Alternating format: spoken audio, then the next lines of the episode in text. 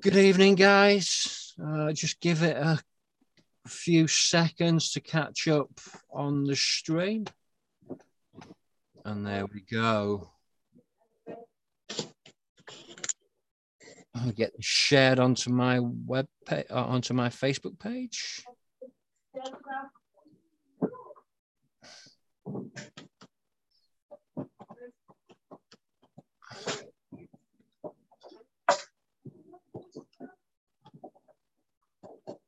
We go.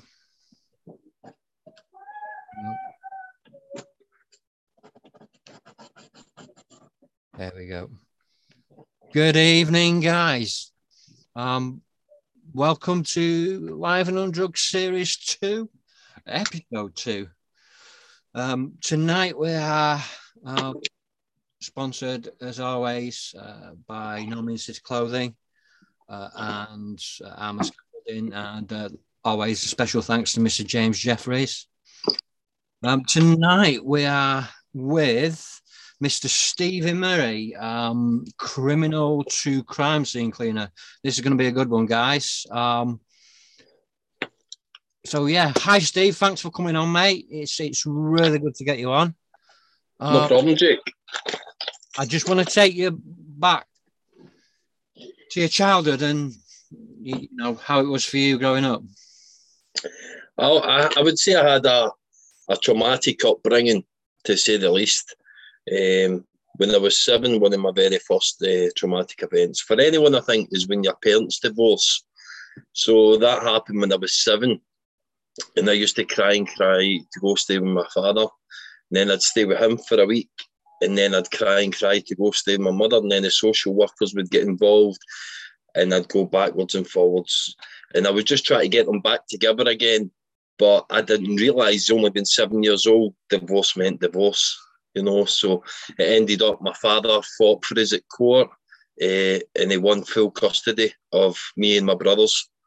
So we went to go live with my father. Um, he moved to England. So at seven years old, I was moved away to England. Um, and his job was to do houses up for people that bought houses. Uh, but as he was doing the house up, we would live in the house. When the house was fully refurbished, we would move to the next house that needed refurbished. So that just kept going. There was a constant moving house, constant going to new schools. And I think my older brother said to me, from the ages of seven to 14, we stayed in 19 different houses, 19 different primary schools. I went to, I was always the new boy, you know. So as soon as I was enrolled in a primary school, um, I, I never made any friends because I knew I was just going to get pulled pulled away again and moved to another, uh, another one. So that was very traumatic for me. So as you can expect, being seven years old, you're already your self esteem and confidence is gone because your mum's not there with, with your dad. Your dad's constantly moving about. Um, so that's what we kept doing. Uh, I never settled at all. I was always bullied as well because we lived in England in the 80s and 90s at the time. So I was a jock. You know, I was someone to look at like a target. Uh, so I, yeah, I was constantly bullied in school and it was really tough. So I think we moved all around the place from Hull, Hull Humberside, Yorkshire, Leeds, Bradford, um, and that's one of my one of my uh, claim to fame, so to speak. Mm. I used to go to a school in Bradford, um, and on the way home from school, I started making a couple of friends. And I thought, you know, I'm in here, you know, they're talking to me, I'm getting on good with them. And on the way home from school one day, there was this boy in front of us. Um, he was like a half caste looking boy, and and I thought, right, he's walking alone. It's my, my time to like annoy him to show these boys that I can be um, one of them. Mhm. You know, I was just trying to fit in. Um, so there was this feather on the ground, and I picked the feather up, and I seen dog poo, and I, I stuck it in the dog poo, and I ran up and I done this in the side of his face with it, you know. Um, unfortunately, that boy uh, bluttered me all about the place. so, you know, I got a kicking, yeah. So I got punched about for that, and I ran home crying. Uh, I think I lost my trainer as well, and I ran home with one shoe on, you know, uh, to my dad. And I remember my, my dad taking me around to the boys' house because after me telling him what had happened, he says, right, that's that's just not on at all. So we went round to this boy's house, and his granddad opened the door, um, and he said, "What's happened? You know, my son, unfortunately." was playing with a feather and they put it in in your son or grandson's face and he didn't mean it. He's just here to say sorry. So the boy comes to the door and I'll never forget him. You know, he had these green eyes and he was like half cast looking boy. And I, I, I was just like looking at him thinking, you know, who he was and things. So I've said I was sorry and that was it. And that was the end of a week later, we moved school again. So that was me moved about again. But it wasn't until I was older, I would say about three years ago, I was watching a TV documentary on Dynamo and he was talking about his childhood and he was talking about when he was at school, he got bullied off this boy. And this boy put a bit of, you know, dog poo on a feather on his face. Mm. And I was like, wow, wow. See if he says it was in Bradford, you know, and the next minute he's like, well, I was bought, brought up in Bradford and my granddad raised me. And I was just boom, boom, boom. So it ticked all the boxes. So all the all those years ago, I was in primary school with Steven Frayne, Dynamo. Mm. Yeah. And he punched me. yeah, mate. so you, you when did you first sort of start when did it first start going wrong? I would think that it started going wrong um, when I was, well, I say from the ages of 7 to 14, we moved around 19 houses, 19 primary schools, just constantly on the road. So we moved back to Scotland and I was starting to rebel against certain things, authority, teachers, anyone in particular. I just didn't like it, you know, uh, and it wasn't for me. So I rebelled, and unfortunately, my dad says I can't handle you. You know, uh, you're going to stay with your your gran, your nana. So I went to stay with my nana for for a while, and I was just putting too much pressure on her. And she says, unfortunately, Stephen, you'll need to go stay back at your mum's.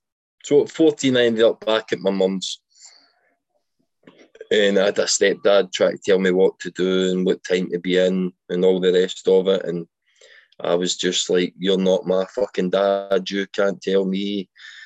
And that's the way it went, you know. And my mum tried to show love because she hadn't been there all those years for me. So the way my mum showed love was not through affection, but to kind of let me away with things, which made me worse. Um, so there was no really authority there. There was no discipline, and I was lost. I was just lost. I, I was just a boy, you know. And it was coming up for my my birthday.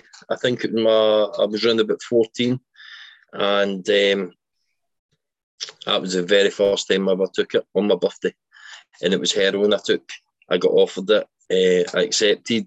Uh, I took it, and I wasn't even sure what it was you know. But all of a sudden, everything I experienced in my whole life, the the traumatic breakup, the constantly moving house, the getting bullied, the no self esteem, stripped to my confidence, diminished instantly when I inhaled this substance, and I just felt as if someone came and gave me a big warm hug. Everything just went away, you know, and I was like, wow, wow. And the next day, I, I said, you know, I want to try that again. So before you know it, it was like every weekend after school, I would get some pocket money, five pounds or something, and I would go out and I'd go, you know, do a couple of wee errands to earn a couple more pounds and go try and do my thing, you know, and, and I would get what I wanted. And it went from being every weekend to then wanting it during the week. Um, it was a for me, it was a very first drug I ever took. So I was never introduced to hash or a joint or Valium or anything like that. That was a very first drug. So I didn't know anything else, you know. So unfortunately, it had to be heroin. It had to be the, the class A drug. And about, I think it was maybe three months later after me taking it mostly every single day, it got to the point I just didn't care anymore. You know, that's what I wanted to take. It numbed me. It, it took me away to a place. I felt safe. I, I loved the feeling.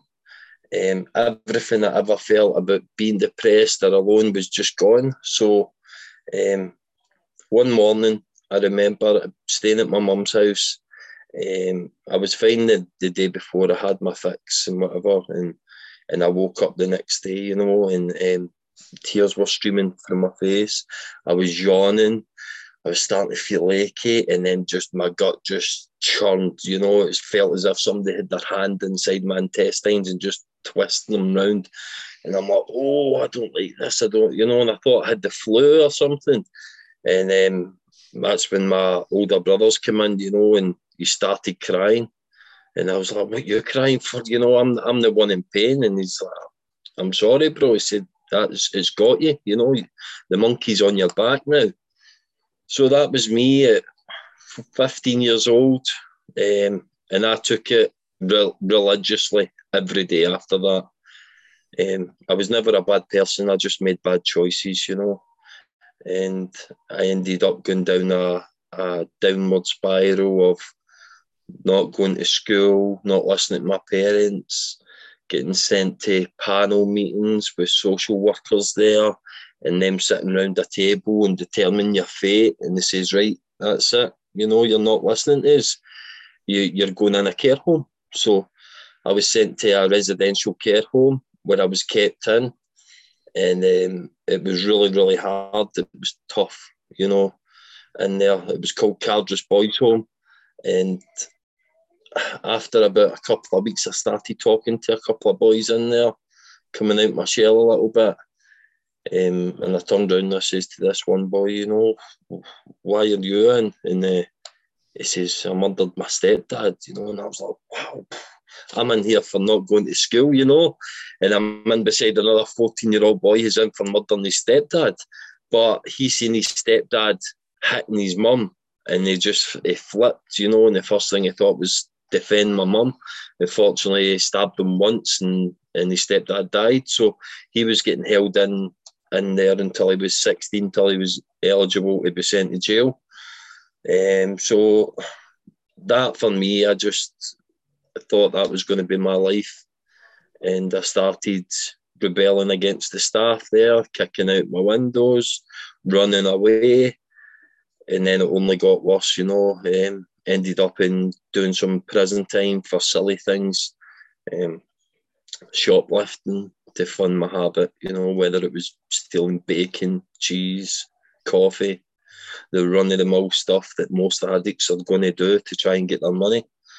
You know, there even came a point where I would go round the back of the pubs because they used to throw out all their old bottles of vodka and whiskey and I would take them home and what I would do is for the whiskey bottles, I would brew up cold tea and I would pour it into the whiskey bottle, fill the whiskey bottle right up, and then I'd screw the lid back on and super glue it tight. And I'd do the same with the vodka. That was just plain water. I would fill the vodka bottle right up, make sure I super glued the lid just slightly enough where you could still crack it to open it. And uh, I used to go around the, the pub selling bottles of water for a tenner a pop and bottles of tea, you know. Um, and obviously, it wasn't nice being on the receiving end of that. But at the time, that was my addiction, that was my way of life. Um, and I was just stuck. I was lost and I was stuck, you know. That was it. Yeah, I, I know I know that feeling all too well. You know, yeah. N- not knowing where, not knowing who you are, really. It's it's it's uh, it's it's a difficult one. Um, it is. So yeah, you you you you're selling, you're selling knockoff bottles, and you know, getting your money and feeding your habit. Yeah. So what what's what's going on then? So ended up in prison, um, in and out of prisons uh, for really silly things, you know. But anyway, this one time I was uh, getting into a fight with someone and it was just a fist fight. It ended out to be, but I got charged, and because the two people who I was fighting with were in the navy, they were deemed the Queen's men. So automatically, I get taken straight to Perth maximum security jail, and I get told I was being held on a due course of law warrant. And I thought, was that was this a due course of law? I wasn't even taken to a police station, straight to a maximum security prison and held there. And it was about six days later, I finally spoke to my lawyer, and he says, "You're on a due course of law, law warrant. Do you know what that means?" I says, "No." He says, "You've assaulted the Queen's men. These guys are in the navy who you had the fight with. They can hold you for 18 months before you even see a court and I was like, wow, wow, no way, I can't do this, you know. And he said, I'll try my best to get you up. So he got me up to court within the next couple of weeks. And um, I just played not guilty with self defence all the way. You know, I said, yeah, I wasn't an argument. Uh, I wasn't a fight, but he threw the first punch. And after that, I just defended myself. So they had to call these two guys from the Navy up into the dock. And I'm I'm just standing there and I see these two guys come in and they're built, you know, like shit brick houses, man. They're they're solid. They've not even got a neck, you know. Um, and they stood in the dock, and the judge looked at them and then looked at me and says, "Are you sure that they've he's assaulted you and this and that?" And I think my other charge was uh, permanent impairment, you know. So one of them had loss of vision in one eye because when I've punched him, my knuckles went into his socket and his eyes came out a little bit. So they were claiming me for that, and I was getting charged for that. So I took it to trial in front of a, jury of 12 people, and the trial lasted for two days. And then I would get told to go down the stairs at court and brought back up when the verdict was going to be read. So I get took down the stairs, and within 20 minutes, they shouted me back up. And I was like, oh, oh. So I've stood in front of the, the judge, and the judge has turned in and said, um, How do you find the verdict? And the ladies read it out. She said, We find him not guilty with self defence. So I was very, very lucky because my lawyer told me on that day I could get five years in prison mm. just for being in a fight, you know. So I started thinking more and trying to change my way of how I was, but I was still an addict. So there's nothing much I could do. I was straight back out in the streets. I was ended up in Fife, ended up in Oban, came back here again, and um, everything just kept going downhill for me, downhill. So what happened was, um, uh, getting a bit more trouble, and I had nowhere to live. I was in Glasgow, and I was sleeping on the streets. Three months I slept in the streets of Glasgow for and that was one of the toughest times of my life. It was harsh, it was hard. There was always a sleep with one eye open kind of thing, you know, because it's ruthless there. But you know, it's my city, so and I was homeless and I was an addict, so there was not much else where I could go. I burnt all my bridges with my mother and my father, all my family members, and I didn't want to burden them anymore. So I went to the nearest city and I used to beg with McDonald's cups and ask for money or handouts, you know, just to get my fix to get by. And as long as I had my bag of heroin that night, then I could go sit behind a shop somewhere and fall asleep until the next morning. Uh, so I was trying to stay away from stealing and doing really bad things for it. And I found an organisation called the Blue Triangle. What they do is they take homeless people that are vulnerable off the streets and they give you somewhere to live. So there's it's a staffed accommodation. There's a staff that lives in the accommodation, but everyone has their own room, toilet, kitchen, so to speak. So it's really nice. It is, and they gave me a chance. And while I was there, they had things like um, a steps to excellence course if you want to do that. They had motivational type courses. They had someone coming in and just talking to you about drug dependency and things. So I really took to that because I thought, you know what, I'm here anyway. I might as well, you know. Mm. Um, so what they've done is they says we can see that you've got um, you've got a bit of motivation there, you've got a bit of optimism. Would you like to sell the big issue and we can help you get a badge, a vest, a pitch, somewhere to sell it? I said, I would love that. This is the only thing is you need to travel back to Glasgow.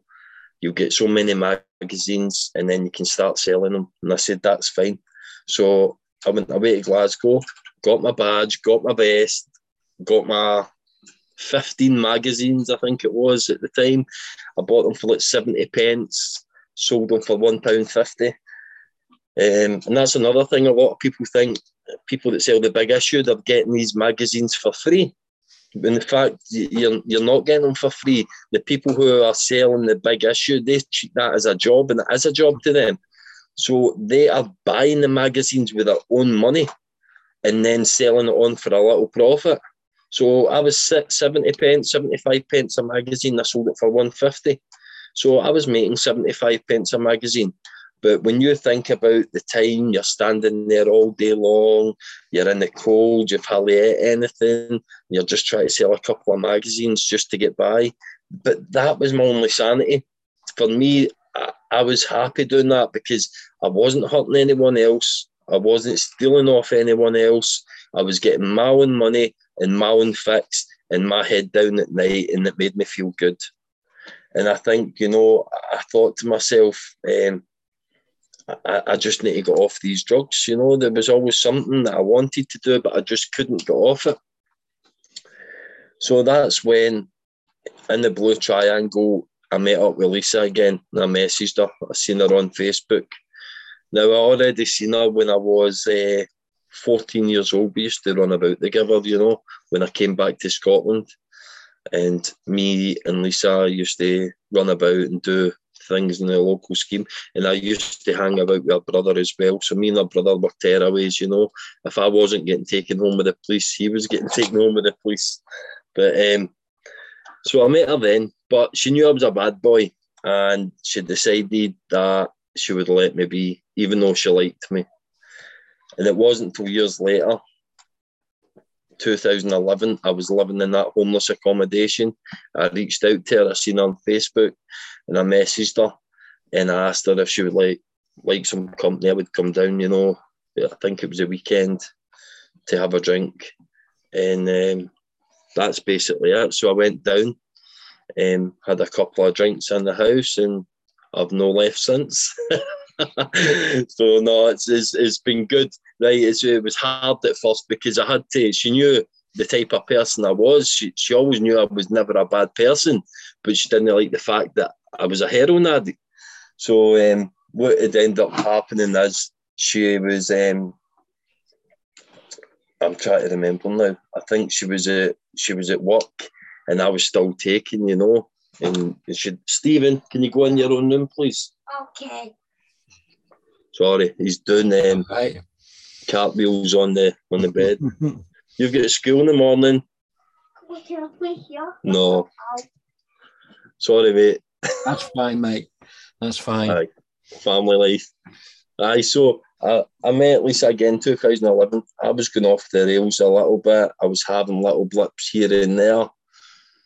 She wasn't happy with it. I get put on a program, methadone program, and then they had to take me up to a level where I was stabilised. Mm. Um, 120 mils daily I was on uh, methadone, and that was me. So when I finally decided, you know, I, I think I can just stick to my medication. I don't need to take any more drugs than that. was fine. I was just on the methadone, but I hated going to the chemist every day for it, seeing the same faces, you know, and asking if you want to get gear or do this or do that. So I started proving to my doctor that I can do good. I, I don't need drugs. I'll just stay on the treatment plan. And I gave him like three clean samples. After that, he started giving me away weekly. So that was a really big plus for me. That helped me out a lot. So I used to get it home once a week and I'd have it locked in the kitchen, you know, and every day I'd take my, my methadone. But um, I had a blip. Well, one day Lisa was uh, work. I got offered the chance of getting a thousand Valium, I think, for 150, 200 pounds. and I jumped at the chance, you know, and I and I tried to talk her into it when she came in for work. And I'm like, listen, you know, I get a thousand Valium, and what I can do is I, I can take half and wean myself off, and what the other half I can sell at five hundred and and give you two hundred and fifty quid back or whatever. And I, I kind of talked her into it, and I just don't remember the next five days, Jake. You know, I was eating them like sweets. I was just like this, handfuls. So for the next five days is a blur, is a blank. And I just remember coming to my senses and I was getting dragged up the the court stairs to stand in front of a judge. So uh, I'm just coming to my senses and I'm in front of the prosecutor, my lawyer, there's a judge there. And the judge says, These are very serious crimes that you've been uh, accused of, Mr. Murray, blah, blah, blah. What's happening? And my lawyer says, You were caught with 500 Valium uh, underneath a bridge and you had offensive weapons on you. You had nunchucks and you had something else. So I was definitely getting sentenced to prison that day. And um, the judge says, I'm going to give you your very last chance. He says, The only reason I'm giving you a last chance is because the women behind you are crying. You know, I turned round and Lisa and my mother was in the gallery and are just, you know, in hysterics. So I got bailed on that occasion. I walked round to the front of the courthouse and that's when Lisa just stood in front of me and she says, Right, Stephen. She said, This is it. She said, It's my life with me and the kids, or it's your life of drugs. And I'd never had that before, Jake. Nobody ever came to me and gave me that option. You know, I was always wanted somebody to, you know, tell me where to go, tell me what to do. But, you know, so when she said that to me, I, I knew, I just knew that day. I went, this is it. This is the day that I say, I don't want fucking drugs anymore. So I says, I'm with you 100%. I'm with you. And she says, right, let's go to your doctor. So we went to my doctor and I spoke to my doctor. And my doctor says, what we can do is we can wean you down five mils of methadone every month and see how you feel. And once you're at 30 mils, we'll talk about other things then. So that's exactly what I done. I took my medication every day. I locked myself away. I didn't go out. I, I didn't bother about anybody else in the street or who I used to run with, old associates. I just stayed in the house and I weaned myself five mils a month like that. And I came down, down, down till the point I got to 30 mils.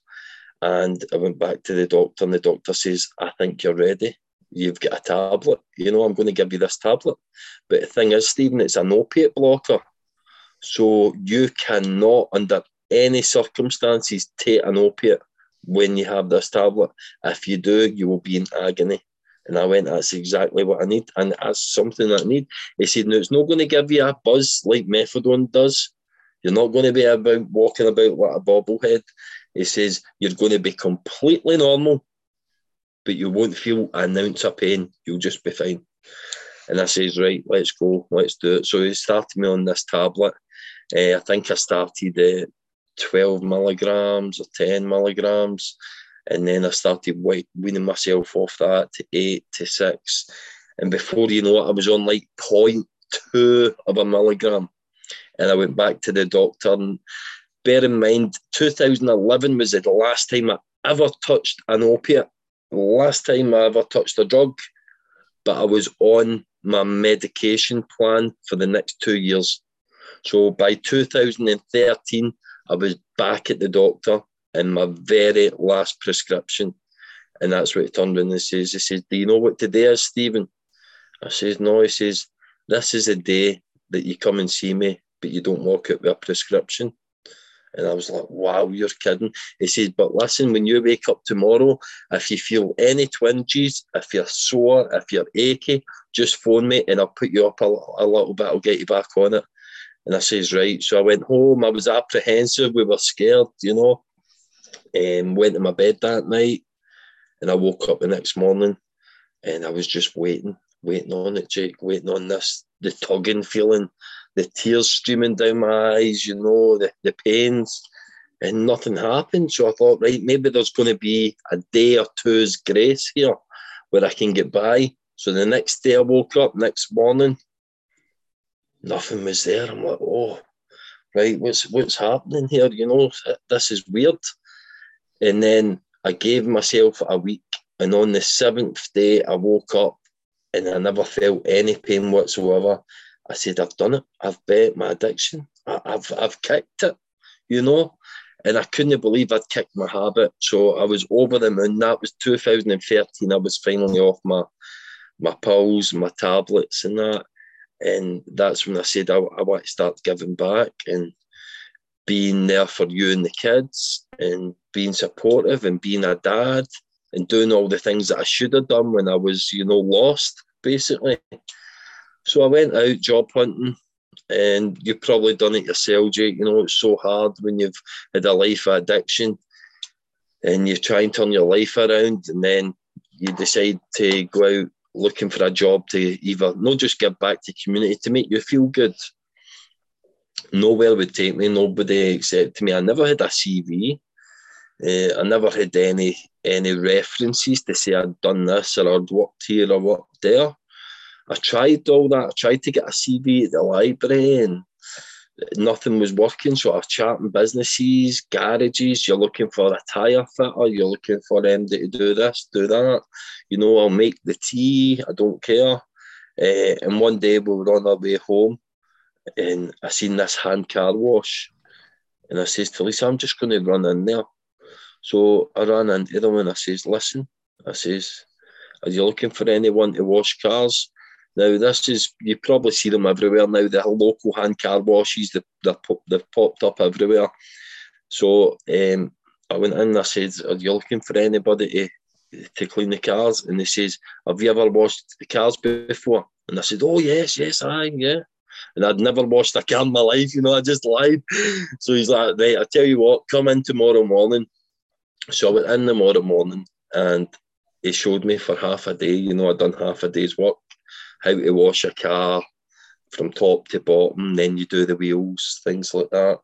So I learned that and I done my half day and he says, come back tomorrow for half a day. I said, that's fine. So I went back the next day for another half a day and they learned me a bit more about washing the cars. And then he says, um, you you want uh, you want a job? And I was like, yes. So he offered me a job and he says, um, what can you work? And I says, I can, I can work any days, any hours. I stay one street away. I'm just round the corner, you know. So I was in there. I was the only Scottish person. There was Romanian, Slovakian, Albanian, Lithuanian, Kurdish, and I was only Scottish. So I loved it. I did. I don't know why. I just felt like it was my thing, you know, my niche. Um, I know it was a hard, sluggish graft, and I wasn't getting paid a very lot. I think when I first started, I was nine o'clock in the morning to six o'clock at night. I was getting 25 quid a day. You know, it was a hard graft, but you're working for your tips as well. So at the end of the day, the boss gave you 25 pounds and then they'd split the tip jar and whatever was in it, you know, everybody might get a fiver each one day, a tenner each, or 20 quid each one day, you know, you never know. So, um, what I used to do is every single penny of my wage I gave to Lisa for Lisa and the kids in the house, and I would live off my tips. So, if I got three pound tips that day, I got a cheeseburger and a cup of coffee, and I was happy. You know, if I got a fiver tips that day, then that bought me my newspaper for lunchtime the next day. You know, and I'd buy the boys maybe a coffee at the snack snack van. So that was my thing. Every single penny I earned, I gave back to Lisa and the kids, and I said, "No, that's for you," and I felt good. So I was there um, a year and a half. I lasted and my wage went from twenty five pounds to forty pounds a day plus tips. So it was it was okay in the end up, but unfortunately, immigration control came in and shut that place down. Um, and they all came in, and that's when I put my hand up. I says, "I'm Scottish, you know, I'm fine." So I get out of that one, but the, everything that I'd learned there, mm. how to wash a car, how not to wash a car, how to do this, and then inside it, how to wash the windows and the dashboard and Hoover. So I learnt the tricks of the trade and I got offered a job in a dealership. It was still cash in hand, but I thought, you know what, I, I'll take it. So I went to this dealership and I loved it. I loved my job. I learned how to do machine polishing, how to do paint correction, how to take scratches and scuffs out of cars. And I thought this must be my thing, you know, I love this. Um, so I loved my job, but I hated my boss. I just couldn't do it. It was overpowering, it was in your face. It used to basically physically poke you, you know, things like that, like, move, come on, this. And so I enjoyed everything I'd done work wise, but my boss, I just could not stand. And that also happened as well once I left there and I went to other places as well. I always loved the jobs and I hated my boss. So on that day, um, what happened with wee Stephen, my son, he got his tonsils out. He had to go for an operation to get his tonsils out. And he was fine during the operation. Everything was great. And he gets sent home. But a few days later, um, Lisa was involved in an accident when she was sitting at the red light and someone rammed her from behind. And it jerked wee Stephen's neck, you know, and he started bleeding in his throat from the operation. So they rushed him back up to hospital. It was called a post-op infection he had. They rushed him back in quick and he stayed in hospital for about two or three days. Now, Lisa doesn't like doing hospital, so I basically sat by his bedside, made sure he was okay for the two or three days. Once he got home, I made sure he was fine with Lisa. He was safe in the house, and I went back to work. But when I walked back into work, my boss at the time chewed my arse in front of everyone. Who do you think you are? Blah blah blah. You know, taking time off and and I turned around and I says, I've worked here for a year and a half. I've never took one day off. My son get rushed into hospital in an emergency. I says, and I take two days off. And I told you I'm taking two days off. I says, so if you can't accept that, you know. And he says, I'll tell you what, he says, You take one more day off and we'll call it quits. And I says, I'll tell you what, let's call it quits right now, you know. And I down tools and I says, Give me what I'm owed today. And I was owed 40 quid off him. So he threw my 40 quid at me. And I went up the road and I can remember walking home and I felt proud as punch all the way up the road. I went, Yes, you know, finally, you know, I'm free of that job and whatever. And I got to my front door, and that's when the penny dropped. I was like, wow, what have I just done? I've just walked out of a job. I said, it's a couple of months before Christmas. We've got debt, we've got presents to buy, and I've got 40 quid. you know, what am I going to do? So I walked through the door and uh, I said to Lisa, and I just explained, and I told her I just couldn't do it. I couldn't, I couldn't take it anymore. And she says, I'm glad, I'm happy you done that. And I says, What? And she's like, aye. She's like, what is it you want today? And I says, well, I love cleaning cars. And she says, well, clean cars then. So with that forty pounds, I went into Poundland and I bought buckets, shampoo, sponges, air freshener, glass cleaner, eh, and a couple of wee bits and bobs. And I came back home and I said to Lisa, can you tell all your friends and family on Facebook if they want their cars washed and hoovered, then I'll do it in the driveway for a couple of quid. And that's where it started, mate. She told her friends and family and says, Listen, Stephen's going to be doing car cleaning. So if you want your car washed and hoovered out, he'll do it for you. He'll come and pick it up. No, at the time I never even had a driver's license, sorry. So they used to drive the car here and I would wash it in the driveway and they were going, "Wow, you know, my car is amazing. It's never looked like that since the day I've had it. You know, it, it's the they were over the moon with it." So one girl said, "How do you know get a Facebook business page?" And that's where it all started, mate. So I got my wee Facebook business page up and running, and it started and it took off for there. So that's how um, my wee business started with 40 quid, you know. Yeah, I mean, one thing that you you learn as an addict is is initiative, and um, you know I could always get money, um, not always legally, but I could always get money, and um, I my ear for going down the methadone. I could never go down that route. It, it, it, it I hated it. Yeah. I hated the way that it made my breath smell. I hated the way that it made my mouth feel. I hated the way that it made my nose feel that big. Um, I just I, I couldn't stand it. You know, I would rather have gone cold turkey through it. But um, you know, I I, I want to applaud you for um actually, you know, when you when you got off it, just really pushing through and um, Yeah. stepping up to your responsibilities and and um, you know bringing money in. Um, yeah. that's one thing that I've not always been able to do due to disabilities and stuff. Um, Yeah. since I've been clean, but you know, this is why I do this. Yeah. because as addicts, we, I feel we don't have a voice, and we, we live on the peri- uh, just outside the periphery of normal society, and it's very easy to feel invisible, Mm. um, and voiceless. So that's why I set this up because I no longer wanted to be invisible and voiceless, but I, I didn't want other people to be invisible and voiceless. That's good. Um, so you know, I, I make no money from this whatsoever. Um, you know, this this this is my passion. Um, Yeah.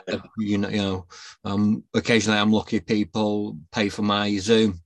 Um, Yeah. that's great. You, you know, because it, it allows me to do this. Um, so I know what everybody wants to hear is crime scene cleaning. yeah. yeah. What, so what, what went through your head? What went through your head? Um, Right. the crime scene cleaner.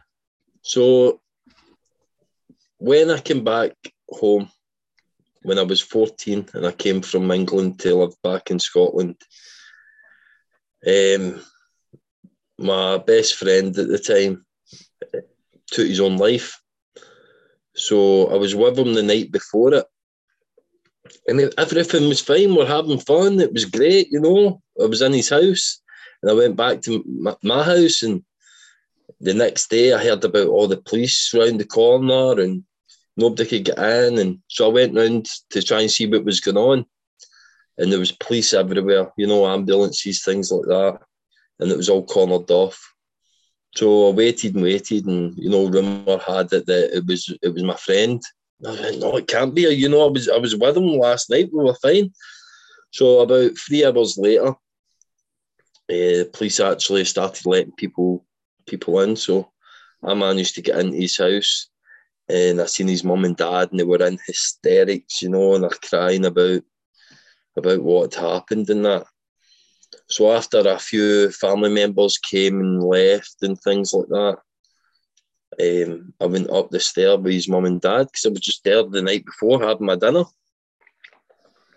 And I seen him cleaning up his blood in the, the bedroom floor and that always always stuck with me. It was just a, a vivid picture in my head, and I'm like, why why are you doing that? You know, I never said out loud to them, but I just thought, why are you cleaning that?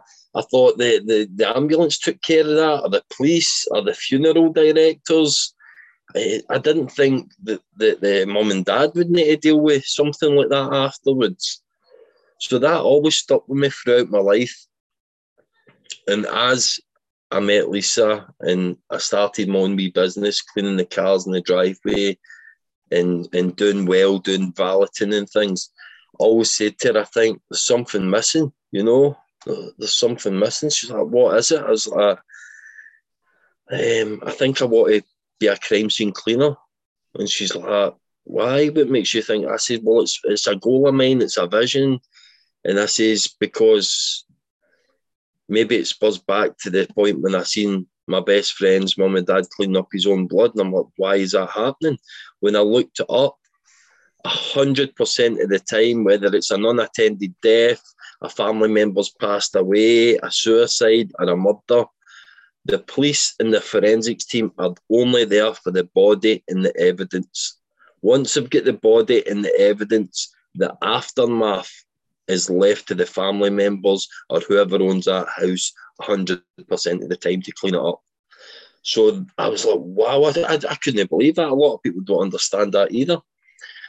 So Lisa says, well, I'm maybe 100%, whatever it is you want, you know, go for it. So I looked it up, how to do a course, how to be a crime scene cleaner. Nowhere in Scotland trains you. Nowhere in England can train you. The only place I found it was Wales. So it was going to cost us a grand and a half each. And I thought, you know, that's a lot, a lot of money. So I ended up um, scrimping and saving every penny we had, every earn, every wee tip that I got, I kept by. If I found a pound in the street, I kept it, I put it by until we had enough. And we went away down, we drove all the way down to Wales um, for this training course, intense training course. And I took Lisa with me. I said, if we're going to do this, we're doing it together. No, you're coming. So that was it. And we went on our journey. And they, they showed us how to eh, walk into a, a room, how to look for needles, do your needle sweeps, look for any biohazard waste, any any matter. It could be anything, a whole host of things. How to cut up floorboards if the body just sees it seeped through the floor. It's all, all fine, you can get rid of the carpet, but what happens if it's under the wood and it's soaked right through? So this shows how we spent a few hours in how, cutting up floorboards and things. And then after we'd done all the all the fun side of stuff, like the mask on and the suits and in there with the pig's blood and you need to get rid of it and all that. Then there was a immense test we had to do. And we had to go home every night in our hotel and do this test.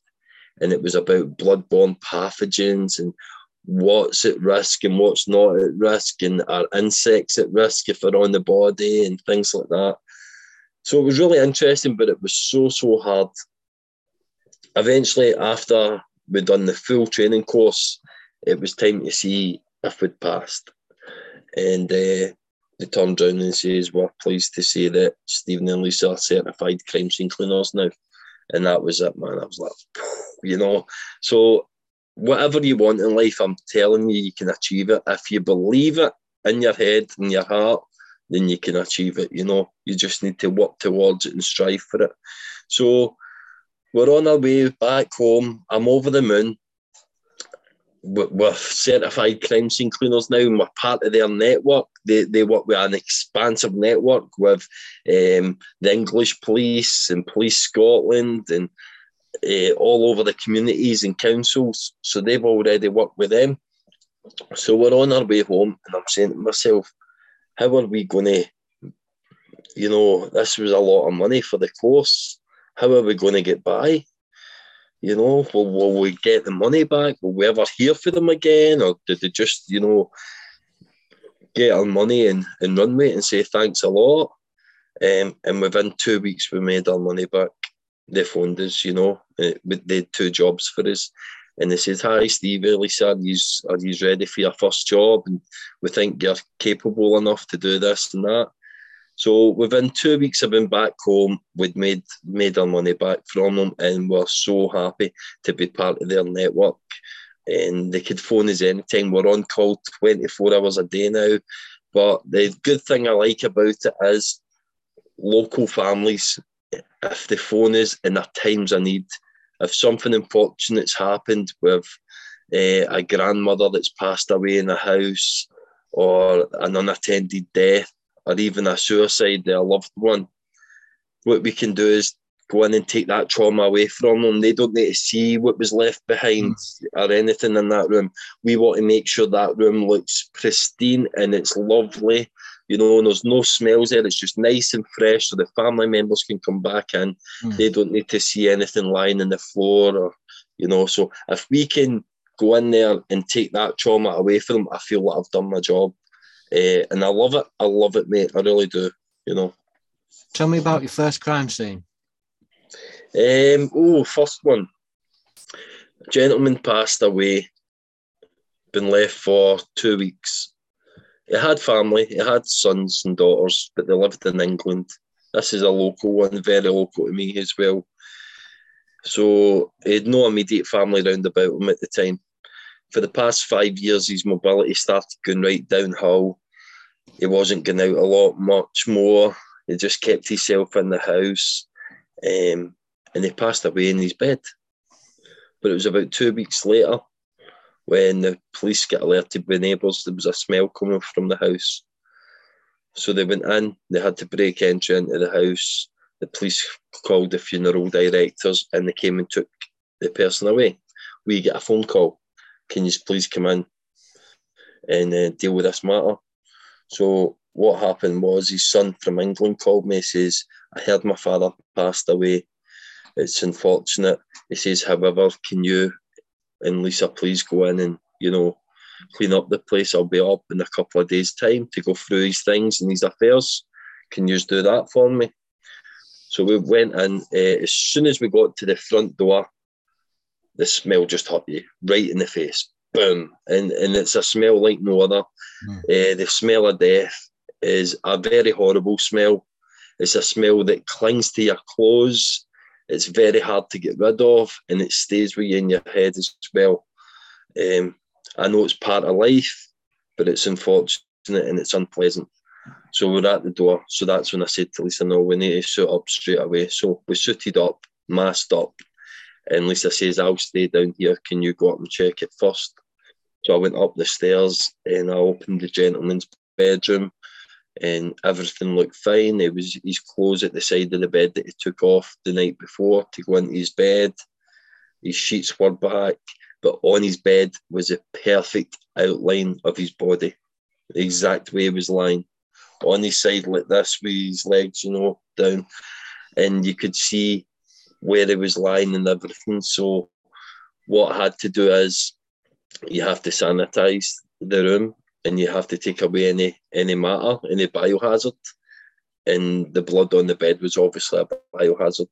So I had to cut round the mattress where his body line was and his body juices. So he'd been there two weeks. So so there was blood, um, there was vomit, bile, and some feces that was on the mattress.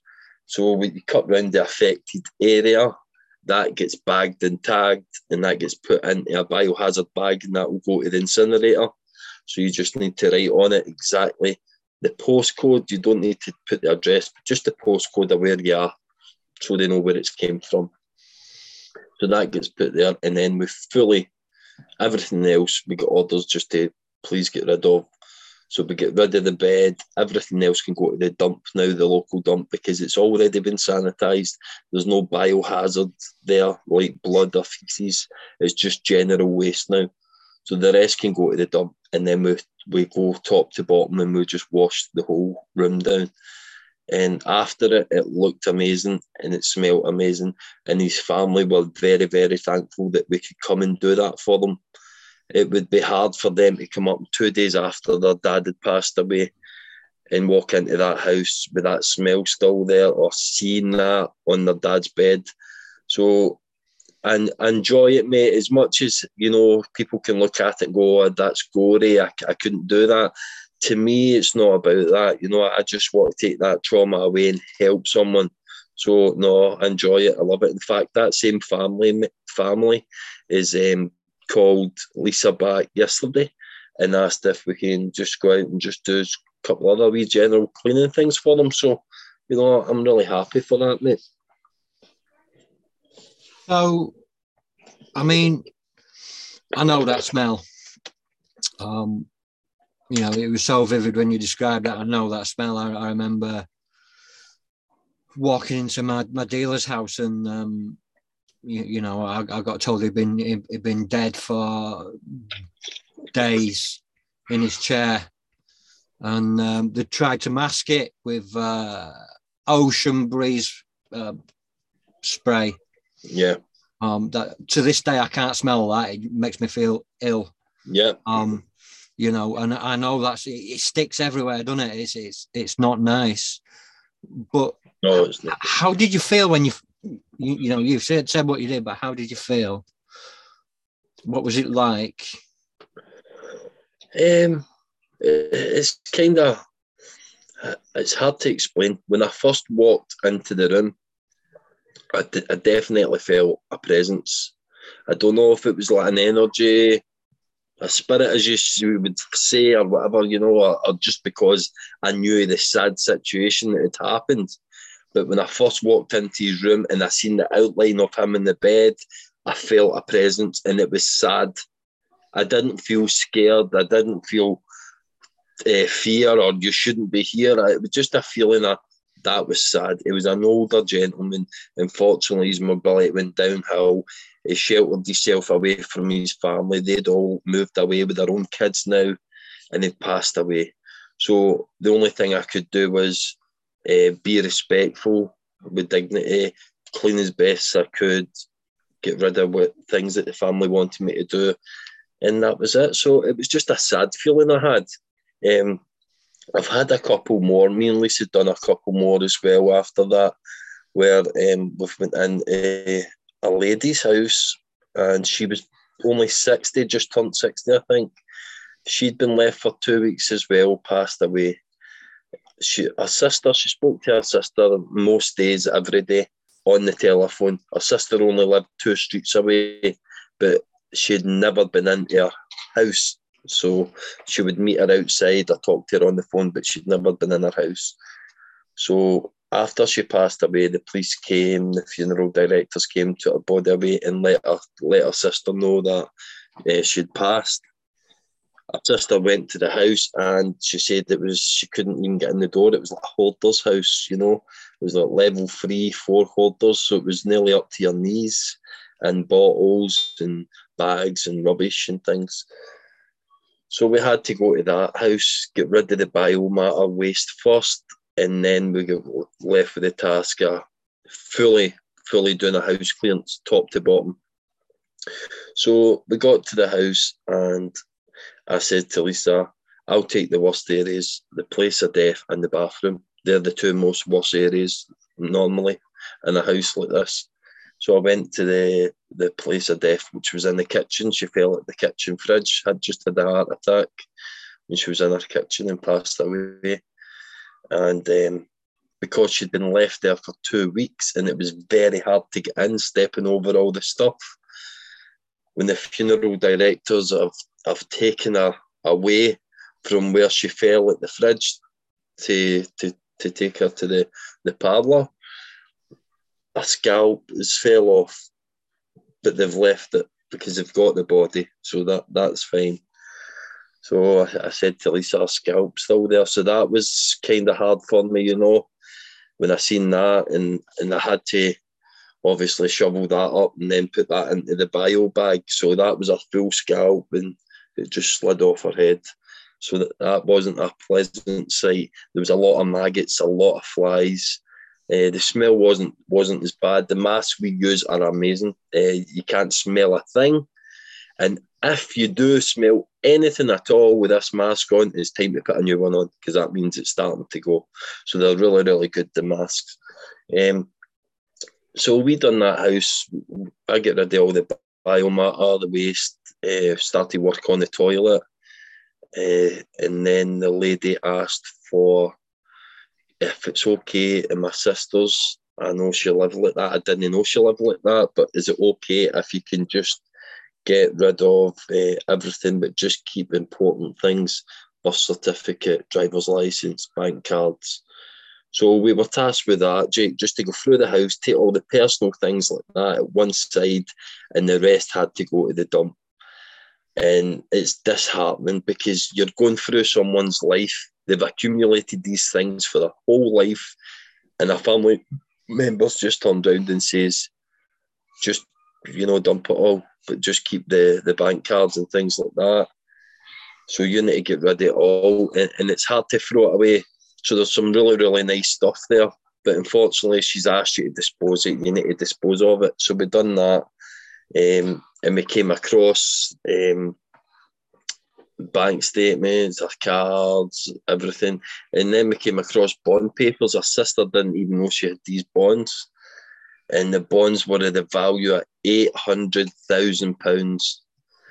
And you would think a wee lady in her 60s living on her own in this condition and she probably got mental health through COVID, depression, anxiety, and she's just living on her own. She kept ordering stuff from online.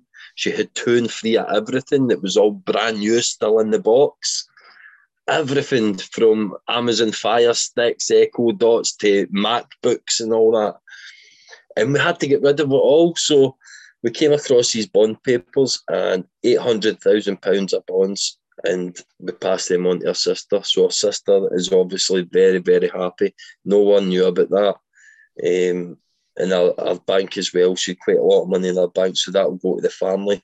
But it was just unfortunate when you're going through someone's life and you can see when you finally get down to their, their ornaments or their pictures, what kind of person they were, where they went on holiday, what they done with their life, what they used to make. We found this drawer and it had loads of like wee jewels and sewing things in it. And so she would obviously love to like make make stuff like arts and craft. So it just gives you a wee picture about her life, you know. So it's unpleasant as it sounds, but when you're looking at that, it, it's still someone's life at the end of the day. So I, I like to help someone out that way. And but the most important thing is just to take the trauma away for the family. Yeah, yeah. That, that's that's a very admirable thing to do. I, I don't know. I don't think I could do that to be honest. Um, I, I don't Yeah. have a stomach for it. But um, was that your worst crime scene, or We've had um, we've we've not just had crime scenes, but we've had things where we've been called to a house, and this one house at the it's in a flat. So there was nine houses, and the bottom house in the flat was um, vacant property. So someone owned it, but no one stayed there anymore, and it had been empty for about three or four months, and there was a problem. Nobody knew this for a long time, but every time anyone in the other eight houses done a number two in the toilet and then flushed it, it came out number ones. so uh, this was a good one, mate. So we got there and we get told, listen, it is bad, you know, but we want you to go and take a look at it, see if it's something that you can clean. So we got there and I opened the front door and I just looked and it was everywhere. It was maybe about three, four inches, you know, throughout the full hallway, the toilet. It was just, and this was in the height of the summer. So what I said is, shut up the door. We'll be back in two weeks when it's dried out. so that's what we done, you know. We, we shut everything up and I says, right, we'll go back in two weeks. We went back two weeks later and it was all dried out and it was just a case of suits on, masks on, sanitize the whole place first and then you're cutting out big squares and bagging it, you know. Um, so it, not so much of a crime scene, but it was a dirty job, that one. Um, but I love it, you know. Uh, I really do. It's just just going out there doing different things. Like we don't know where we could be. Me and Lisa could get a call any minute, and we could be away to um, Aberdeen, Dundee, Edinburgh. So we've been all over the place. Uh, we get a lot of COVID calls just now. So we do that, the sanitising, the big fogging machines. That's part of our crime scene training as well. We've been going and sanitise places. So that's what we do. And when we get a call, it's mainly for places like um, NatWest, Barclays, JD Sports. So we'll get a call in to say, right, we need you there within three hours. Is that okay? And I'm like, where is it? Usually it's about 20 miles away. So it's not so bad, you know. But we've had ones where, oh, can you be in Aberdeen tonight? And or Inverness, and that's a three and a half hours drive from here. So it's a long way away. But we don't mind. We're on call 24 7. That's our job now. That that's what we do, you know. Um, anyone anyone phones and, and we're there no matter what. But um, since starting my my recovery, what I have noticed is I'm very, very motivated. Like you says, no matter how bad your day was, you found your money for your fix. So what I'd done is when I when I came off the drugs is I've I've kind of switched that. So now I'm not addicted to drugs. I'm addicted to work. And it might be just as bad in a way, but yeah, I'm addicted to I would work seven days a week now if you know the wife would let me. But I'm always constantly thinking about things, about new ideas, about new businesses, and, and not just how to make more money, how to do things better, how to be productive, time management, how to lead people, how to pull people up. So even though I'm off drugs, I've got my own business, I'm married to Lisa, we've got four four beautiful kids, you know, two from her previous relationship, and then two two of my wee, youngest kids, uh, and we're doing fine. That there's always something else there because even though in my midst of addiction and all my traumatic events in my life that I was going through, once I was off the drugs, what I didn't realise is um, the drugs were a mask for the things that I was feeling. And now I don't have those drugs. I've got anxiety, I've got OCD, I've got PTSD from finding, you know, my friend's dead. Um, my other friend get murdered at 14 as well. So all these traumatic events. So I get panic attacks, I get palpitations. So these are things that I live with every day, whether it's stress, anxiety, mental health, depression, it's still there. You know, it's not as if I just woke up one day and it's away. The thing was, when I was in the midst of my, drug taking, that didn't affect me because my drug use masked all that. But now this is reality. I'm not in drugs. Yeah, I'm I'm doing good. I'm a dad now. I'm providing for my kids and I've got my own business. I'm trying to do good. But I tell you what, it's still hard. It affects me. You know, I'm still left with the depression, anxiety, the stress, probably like yourself, you know, every day. And it can be a real struggle. So I says there's got to be something out there for people. And that's when I put I started putting motivational posts every day just on Facebook. Just to help people if they're feeling, you know, stuck. If you go onto my Facebook page, you'll see every day I put a wee motivational post. Hopefully, if you're feeling down, it will pick you up, you know. And that's it. And I started getting people liking it, commenting, saying, Wow, thanks very much. That inspired me today. Or I was having a really tough day until I, you know, I seen your message. And I thought, I'm going to get a wee group together. So I, created a Facebook group, and all it was to inspire people to help people that are struggling with mental health problems uh, due to COVID and whatever else. And through that, I started getting people commenting to me and saying, You've really helped me. Thank you so much. Blah, blah, blah. And I thought, yeah, there's got to be something out there for us, man. I says it'd be amazing if we could hold a wee meeting, you know, and do a meeting where we can meet up and talk to these people. So now me and Lisa have created a website called warham.scot. So all it stands for is Western Dunbartonshire Addiction Recovery and Mental Health uh, dot Scot. So warham.scot. And we set that website up. If you go onto it, at the bottom of it, we've got a wee inquiry page. Uh, how you're feeling, if you want to get in touch, if you want to come to one of our meetings. And through that, my son's local football team, who he plays for, they said we can use their building to hold meetings. And I says, wow, that's amazing. So what in turn, I wash their windows once a month and I get the building free once a month. And he says, and if it's really good and you like it, Stephen, what you can do is you can even have it weekly or fortnightly. And there's another local uh, business owner, and he's turned around and says he's providing the tea, coffee, and biscuits free of charge every meeting we have. And then someone else piped up and says, Tell you what, I'll get them a takeaway you just phone me on the night and say there's six people here, and I'll order pizza for six people.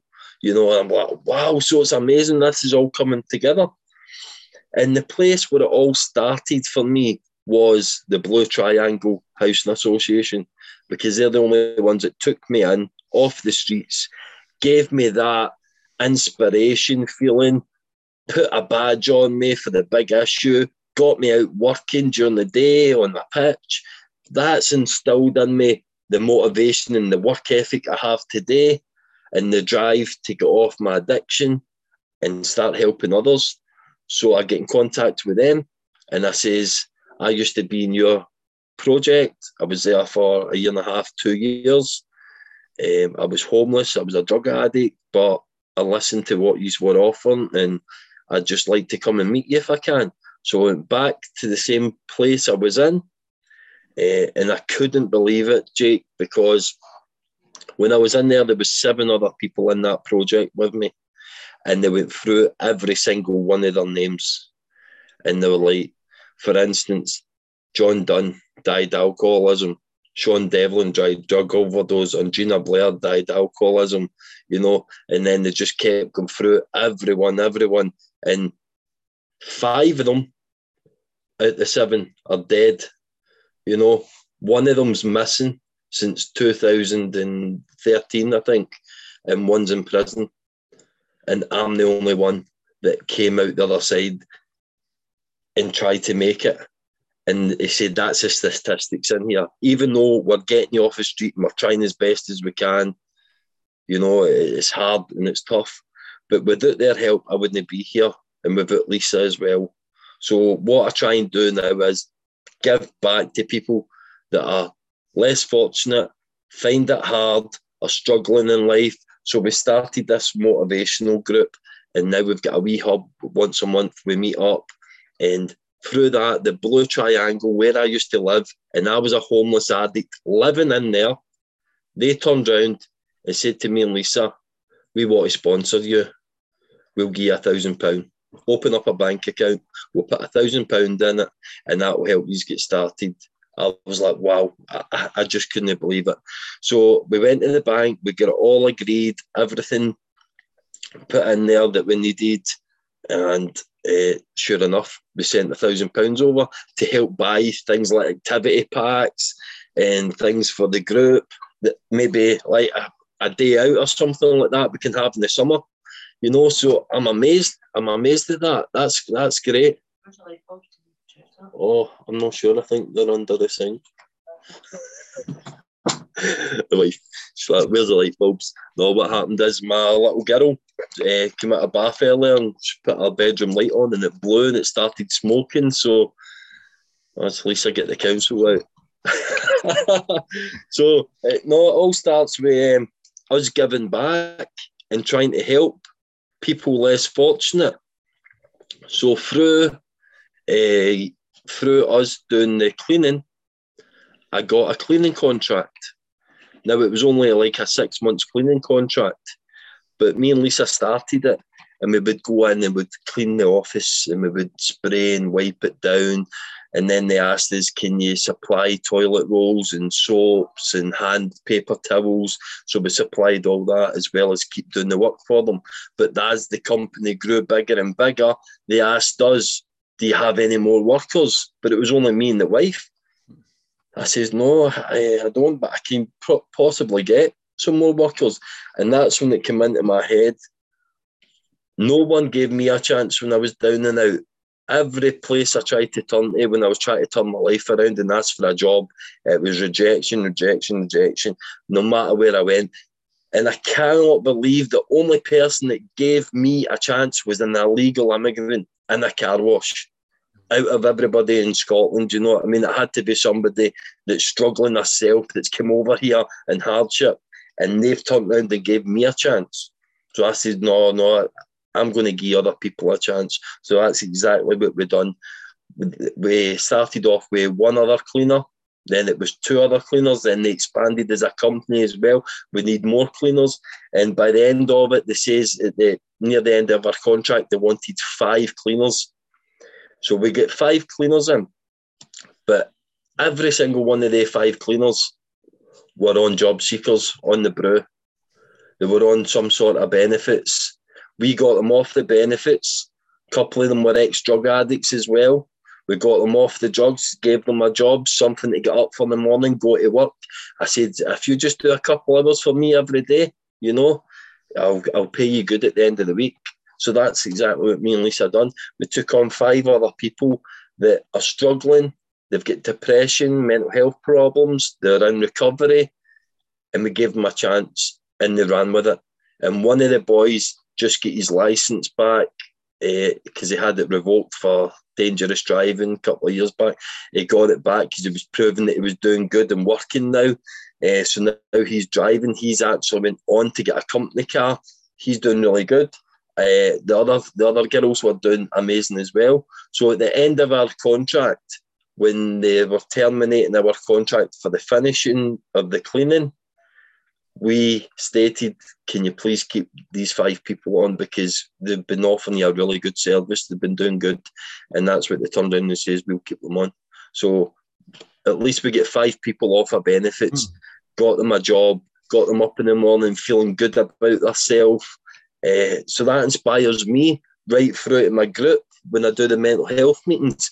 I want to help other people in the community, try and inspire them, let them see you don't need a lot of money. You know, I started with 40 quid in my pocket and I started washing cars outside my front door for a couple of pounds, you know, and things can go for there. If you just believe, you can achieve, you know. Yeah, that's what I stick by you anyway. That's absolutely brilliant, mate. Um, I can't fault you for it. You know. Cheers, Jake, um, man. You, you, you know, you've gone through adversity and, you, and you've come out the other side. Um, yeah, it's, it's, a, it's a rare one. You know, I've still got family members that fight addiction. It's been a hard couple of years as well, not just with my own mental health problems, which I still suffer from. Um, but the the past two years, me and me and Lisa's lost five family members. Uh, so it's, been really tough. Three to cancer and two to drug overdose. You know, um, so, so that's been hard. Our, our wee niece as well. She was the youngest one that passed away from cancer. She was only eight years old. Um, got a brain tumor, you know, and um, they, they took it out, they done an operation, everything was going fine. She got her chemo and radiotherapy and she got the all clear from that. Rang the bell, everything was great. We were all going to go on holidays, a big family and celebrate. And um, three weeks later, they came back with a vengeance and they told us she would only have a couple of weeks to live. Sadly, she passed away, and then just before that, my wife's mother passed away of cancer as well. Uh, then our auntie passed away. Wife's cousin passed away with a drug overdose, and then my cousin passed away with a drug overdose. So drugs are still rife in our community, you know, and they're always going to be here. There's there's not going to be an easy wave of a magic wand to get rid of them. You know, it's just how, how we're going to deal with it. There must be other avenues. So if we can have even just something like this, where we have a wee mental health meeting uh, and just try and inspire and motivate people and show them what is there's light at the end of the tunnel. You know, you can get through this. Uh, there's there's so much out there for you, and you can achieve it. Because in my darkest days, I thought, you know, that was it. But you know, if you truly believe in something, you can achieve it. But that's that's the things I was um, talking about. I believe in uh, vision boards, so this could probably help quite a lot of your, your listeners out there what I done is I went and bought myself one of these boards. I don't know if you can see it in the background here. So it's just a whiteboard, and it cost me fifteen pounds, right? But you get a big, really big board. You get erasers, you get magnets, you get free pens as well, and you can just wipe it off and start again. So what I done is I put my visions and my goals on there, things that I personally want to do myself. Like for in, for instance, smash all my debts, tour Scotland, do Route 66. Who doesn't want to do Route 66? You know what I mean? Give back to the community, start another business, lose a couple stone, have a passive income. So these are like visions and goals. Your vision could be something totally different to mine you know. But there you go, smash all my debts. When I met Lisa and uh, we were doing well and we got married, uh, we took credit cards out, things like that. And we we matched them out. It paid for our, a wedding, you know, paid for a car deposit, paid for this, paid for that. But unfortunately, what you don't realise is if you are able and and um, able enough to get a credit card, it's something like 29 or 30% APR you're paying back. So when you make a payment back to it, you're only basically just paying your interest. Your debt's not going down. So I think it was last year I get Lisa to put a four credit cards down on the table. And I says, right, there's a pair of scissors. I says, it's time. You need to cut them up. She went, what? And I said, no, listen. I says, cut them up. Whatever we owe on them, we will pay it off, but just so we can't use them anymore. So that's exactly what we've done. We made a pact that night and she cut up the four credit cards. And since then, we've managed to pay every one of the credit cards off. Wow. So it can be done, mate. You know, things like that. Mm. Just then. So I use a thing called um, the debt snowball. Now, if anybody's in debt at all, or finding it hard, or struggling with money, then I'll show you a book. It's Dave Ramsey. There, there you go, The Complete Guide to Money. That's an amazing book to read. Um, he talks about a thing called the debt snowball, where you start with your very smallest debt, and there's a it goes down the hill. The snowball gets bigger into your largest debt. So a largest debt for someone might be a house, a car, you know, something like that. And a smallest debt might be your, your mobile phone sim or whatever. And he just says, whatever you can do, you smash the smallest debt, whatever you pay a month. So say it's eight pounds a month you pay to your smallest debt. Whatever you've got extra just to smash that debt, throw at it.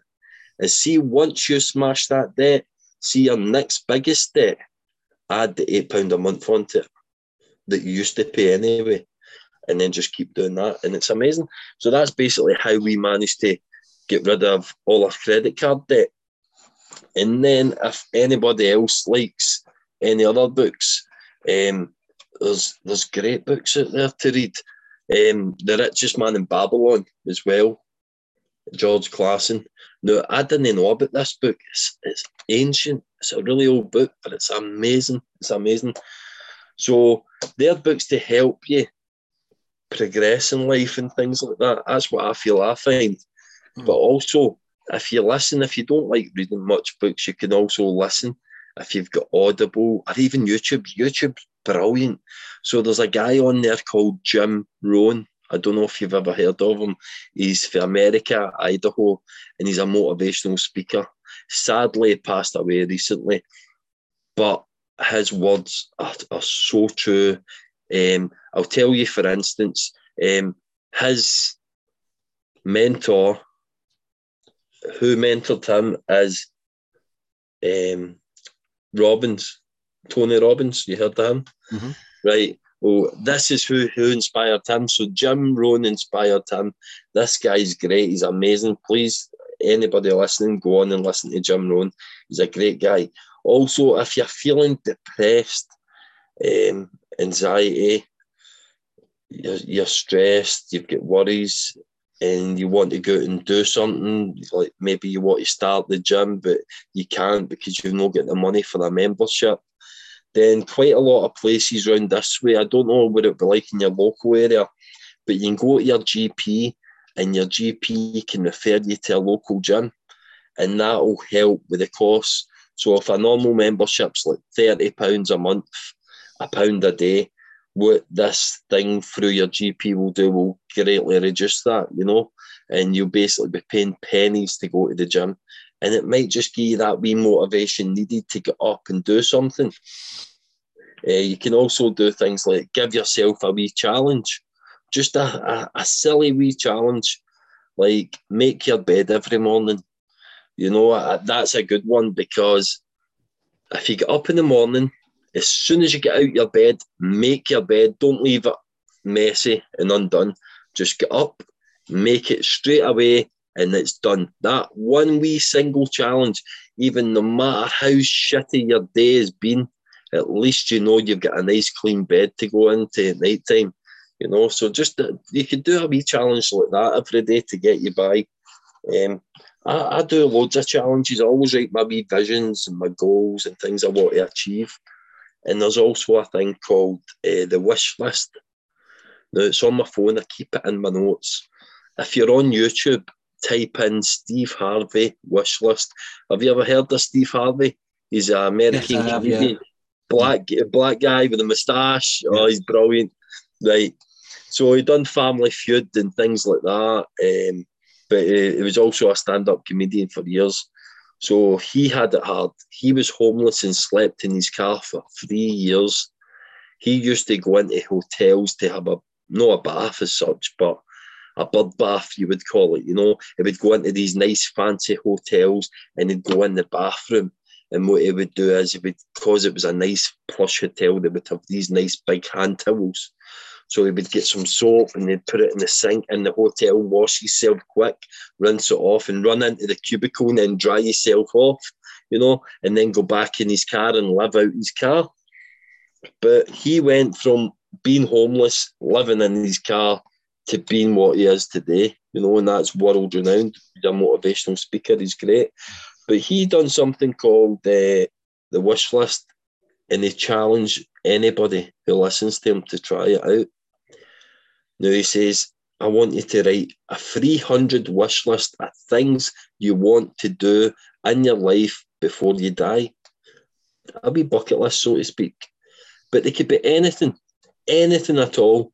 If it's a goal, if it's a vision, and you want to do it, write it down. It doesn't matter how silly it is, do it. Right? He says you're going to get to about 75 and then you're going to be stuck, but you need to keep writing and writing until you get to 300. Once you've got to 300 things that you want to do before you die, that's it. Start ticking them off. Look at it every morning and look at your list every night. And you will be surprised in a year from now how many things you've ticked off your list. So I started this and I got to about 75 and I did get stuck. I thought, what else am I going to write? Oh no. But then I thought, right, I need to take my old shed down. It's fallen down. That's going to be a goal. So I've done that. Take old shed down. Burn all the wood. Um, lay slabs for new shed. So that's a goal. Things like that, you know. Um, so I, I just used to write anything that I wanted to do, anything that I wanted to have, anything that I wanted to be or to go, uh, like tour Scotland, go in a camper van. Um, there, there was so so much, so much to do. So what I done is I got to my 300. Then every morning I look at my list, I look over it, and then every night I read over it, and I just try and as I go, I tick them off, I tick them off. So I started that last January. You've got to bear in mind this is a, a wish list, things to do before you die, right? And I started that last January and I thought I'm not going to get many of these done. And to date, I think I've ticked off over 150 of the things that I put on my wish list. So it can be done. You will surprise yourself. Start it now, honestly do your wee 300 wish list and then start ticking off the things, you know. It says, do you want a bigger house? Do you want a nice car? What type of car do you want to have? Do you want do you want a Ford Focus? Do you want a Range Rover? You know, what's your house going to be like? Are you going to have a double garage in your house? You're you going to have a white picket fence? Write it down. You know what I mean? What do you want? Do you want to earn thirty thousand pounds a year? Do you want to be your own boss? Do you want to start a business? Do you know? write it down. So that's what I've done. I just started writing all these wee things down. And it wasn't until just the start of the new year there, I was looking at my list and I'm like, wow, I've like done 150 of these already. I just can't believe it, Jake, man. It's great. So the power of positivity uh, is amazing, you know. It is. And ab- abundance and vision and believing that you can achieve it I'm telling you, if you do believe it in your heart, you, will hold it in your hand. Yeah, you know, I, it's a bit, it's a bit different for me. Sometimes, you, you know, I, I have PTSD. I have brain damage from when I was in hospital. Um, I, I, died for near enough four minutes and ended up with brain, um, brain damage through hypoxia. And I have to take things sometime on a daily basis, sometimes on an hourly basis. Um, for me, when I got sober and, and and clean, it was it was more of a it was more of a revelation. You know, we, we, we discussed this like when we spoke on the phone the other day. And for me, it, it was you, you know sat in a a, a crack house and Mhm. saying, "God, I can't do this no more." Yeah. please take away this thirst, please take away this hunger. I'd tried most of my life and I'd had various times of, of, of sobriety, but I just, I just couldn't do it. I said, and I just had to hand it over and say, God, just take this away from me, please. Yeah. I can't live like this. And I fell asleep and then I woke up the next day. Uh, um, you, you know, uh, by the grace of God, you, I'm, I'm just, just over seven and a half years. Um, Brilliant, mate. Brilliant. and, you know, I met my wife um, through she was volunteering at a food bank. I was homeless. I walked in there, and she, um, you know, she uh, she kind of took pity on me. She liked my Doctor Who T-shirt, and you know that thing about the good woman. She she didn't listen to. You know, all these people saying you don't want to listen to him. You know, exactly. bad news. Um, Exactly. you know, we, we got married a couple of years ago. Um, we've got a blended family. Um, for me, it wasn't about building up a business. Um, it was about building this. Um, Yeah. You know, uh, through talking to a, a, friend of mine who's a mediator and a hostage uh, mediator and stuff, and um, we decided that we were going to do this. Brilliant. Um, that's that's what I like to do. I like to give people a voice Yeah. like I said earlier, it's about um, it's so easy to feel invisible.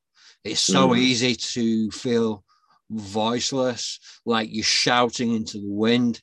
Um, it's so easy just to get lost in in the crap that's out there, and, and many people never find it back. Trauma Yeah. for me was the big one. Drugs just masked that trauma Yeah. um, uh, trauma my whole life and I, I just masked it. So drugs, violence, pornography, whatever I could get, I, I would take it in abundance because it would make me not feel, not feel better, but not feel uh, about, Yeah. about these things. So when I gave it up and I finally found my voice, I, you know, I learned to read and write in, in jail many years ago, 21 years old. And, um, you know, I was that dyslexic kid hmm um, in in the seventies and eighties, so there was no such such thing as dyslexia really. No. Um, so I was naughty. I was that naughty kid in a special school for uh, maladjusted children. I was thick. I was this. I was that. So you, these are the lies that you believe, and then you believe them into your adulthood. So Yeah. I'm not good enough. Um, Yeah. I can't do this. Um, if I do this, this is going to happen to me. Um, I'll never make anything in my life. Yeah. The, the, these are all giants we have to face. For me, the realization was um, sitting down and um, speaking to um, my mentor. I do a lot of things in the community. I, I you know, I have a mentor within the church, and um, y- you know, uh, it's like David when he slayed Goliath. He was 17 years old and skinny and little, and he was just a little herder. And people Mhm. told him his whole life he, he couldn't do this, couldn't do that. Yeah. And not only did he slay Goliath, the giant, he went and slayed his two brothers as well. Um, you know, and it's like that for me was the I then saw it that I had these giants to slay. So, like Yeah. you, you've got your wish list. I've got my giants to slay. So the Yeah. big one was to the fear, uh, guilt, shame, and fear. Um, and uh, so you know, I had to slay them. Um, and then it was things like unforgiveness. Mhm. Um, this this this has been a big one for me. Um, you know, and I can't go on about this enough. Uh, You, you know, and I, I think you might find it a, a bit helpful because you know we we suffer from PTSD and, and these things, but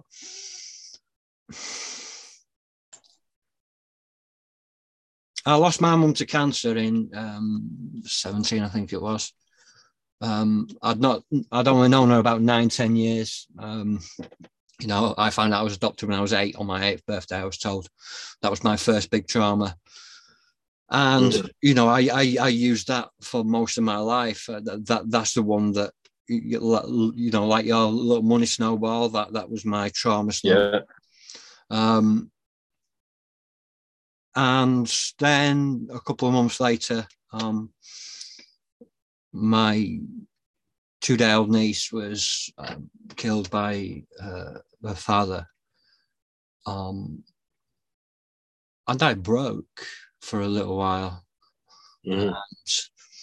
I hated him, and I thought I was doing all right because I was I was doing stuff in the community, I was doing stuff in the church, I was doing stuff at home. Um, but then I went to the funeral, and and you know one one of the elders from the church came with me, so I didn't have to do it alone. Yeah. And the guys, you see, he was sentenced to 10 years. He served just over a year and he was murdered by his um, cellmate. And some people might think, well, that's karmic retribution. No, that's unanswered questions. Um, yeah, yeah. And I hated, you, you know, I I hated this guy. I hated his mom. But at the funeral, she, you know, I came out of the church and she put her arms around me and I broke. Yeah. Broke. She hugged me and I broke. And I sat, I, I you know, I, I, sat in my friend Chris's car and he said, "What, you know, are you all right?" And I looked at him and I said, "I've got to forgive him, man. I've got to forgive her." because it wasn't her fault, but he, he was her son. Yeah. So that to me was I hated that. Um, unforgiveness is like drinking poison and expecting the other person to die. Yeah. And I needed to forgive um, because it would have eventually got corrosive and and pulled me down and, and might have even yeah. back in danger, you know. Um, and that would have come out in in other ways. I think whatever we can do to get by, we need to do. For me, it was forgiveness. So they were yeah. my giants for sh- guilt, shame, unforgiveness. And then once you start like looking at them, then it was like I've always wanted to write a book, but I was really scared about it. Yeah. Um, I'd always been into poetry. So Me too, I, yeah. So so so I um I wrote a book. Um, What's the book, mate? What's so it, it, it's called A Personal Apocalypse, The Poetic Ramblings of a Troubled Man. It's out of print at the minute. We're trying to raise the money to put it back out. But, um, you know, I, I put it out. Uh, you know, there was some mistakes in there, but that was my, my learning curve. And then I yeah. spent after that, I had you, you, know it's it's it's it's my life. Some of the things that I've done mixed with the poetry, and then after that, I wanted to write something different, and I spent six months working with escapees of human trafficking, sexual slavery, and exploitation, and that turned me inside out. Mm-hmm. And that made when interviewing these people, that made me see actually these traumas that I've carried my whole life, you know, the the um, the, the abuse that I suffered at the hands of, of, of teachers and yeah. appropriate adults at school that I'd yeah. long blocked. These things started coming out, and then I started to get better, started to heal because I'd started looking at these traumas. And then I, you know, I started this and started talking to people like you, Jay Haston, who then told me about building a trauma informed society. Yeah. Um, and that was a revelation. And although that, you know, some, some days I still feel broken at times, and so you know, of course, the, the, the nightmares and the, the the things that still irk you, and and and you know the the things I don't get triggered usually, but um, you know, there are things that do trigger me sometimes. but I've I've got effective ways of dealing with them. I never had that before. I never dreamed that I could have that. You know, and it's just yeah. it's it, it's amazing what talking can do. It's a you know doing these with people like you. I've sat and I've cried with guests. Yeah. Ugly cried with guests. I've laughed. I've because I identify with every single one of you. Our stories might yeah. be different, but um, for me, this is my healing. You know, for you, yeah. it's about doing your goal. For me, it's about education. Yeah. And this thing for me is as much education as it is for other people. Um, oh, I step good. out in faith every day. You know, I message celebrities, and I've had, you know, I've had a couple that have said yeah. But my thing is, I say, God, you know, if if this person's meant to come on, let them say yes and yeah. make it happen. If they're not, make them say no, and it, it, it doesn't matter. And you know, I've I've I've had one series, and now I've started series two. So you you know, something's working. These these uh, giants that I've faced, I've uh, you know that that I've started slaying, and there's still a lot there. Yeah, but it's it's a journey, and it's a yeah. journey that we can face with a clear head. That's it, mate. Yeah. You know, um, and I, I thoroughly enjoy doing this. It's um, you know, it is my medicine, and it's given me so That's much, it. given me so much hope and so much love, and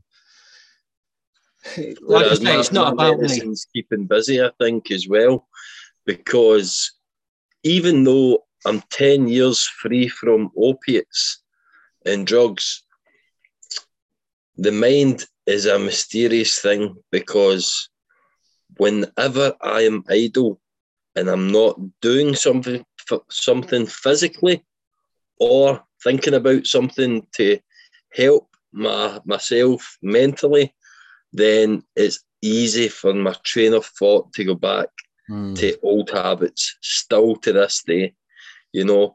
But what happens is that a thought comes into my head, and I say to myself, why are you even thinking that? That's silly. And I just throw it back out again, you know. But these thoughts still come. Mm. So it doesn't matter how long you're in, you, you know, you've been away from drugs or that, you're in recovery. Uh, there's been times where like yourself, you know, I was a heroin addict, but I also took crack and things like that.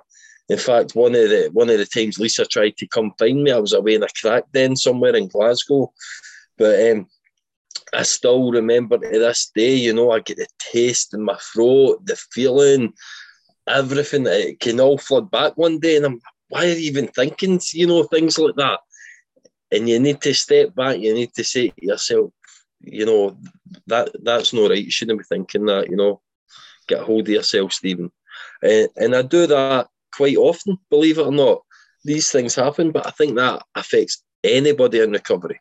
Doesn't matter if you're an alcoholic or an ex smoker, you'll still remember how it feels to have a cigarette if you've not smoked for years, and you'll enjoy thinking about the time when you enjoyed a cigarette or, you know, things like that. So it's tough, mate. It's a mental game and it's a onward and upward battle all the time. You know, you just need to keep pushing, keep yeah. going. And you need to keep talking. Yeah, mate. You know, yeah, so many.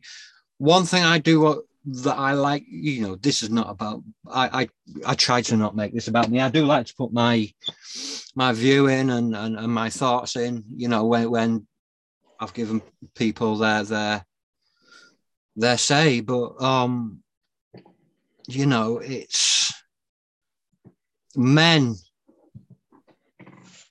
There's a, there's a toxicity about around mental illness with men, and there's it's so difficult. You, you know, I think I lost five five people last year of, of suicide.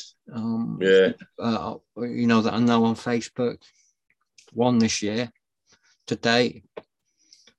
It's, it's horrible though. There's a, horrible. there's a stigma around men and mental health.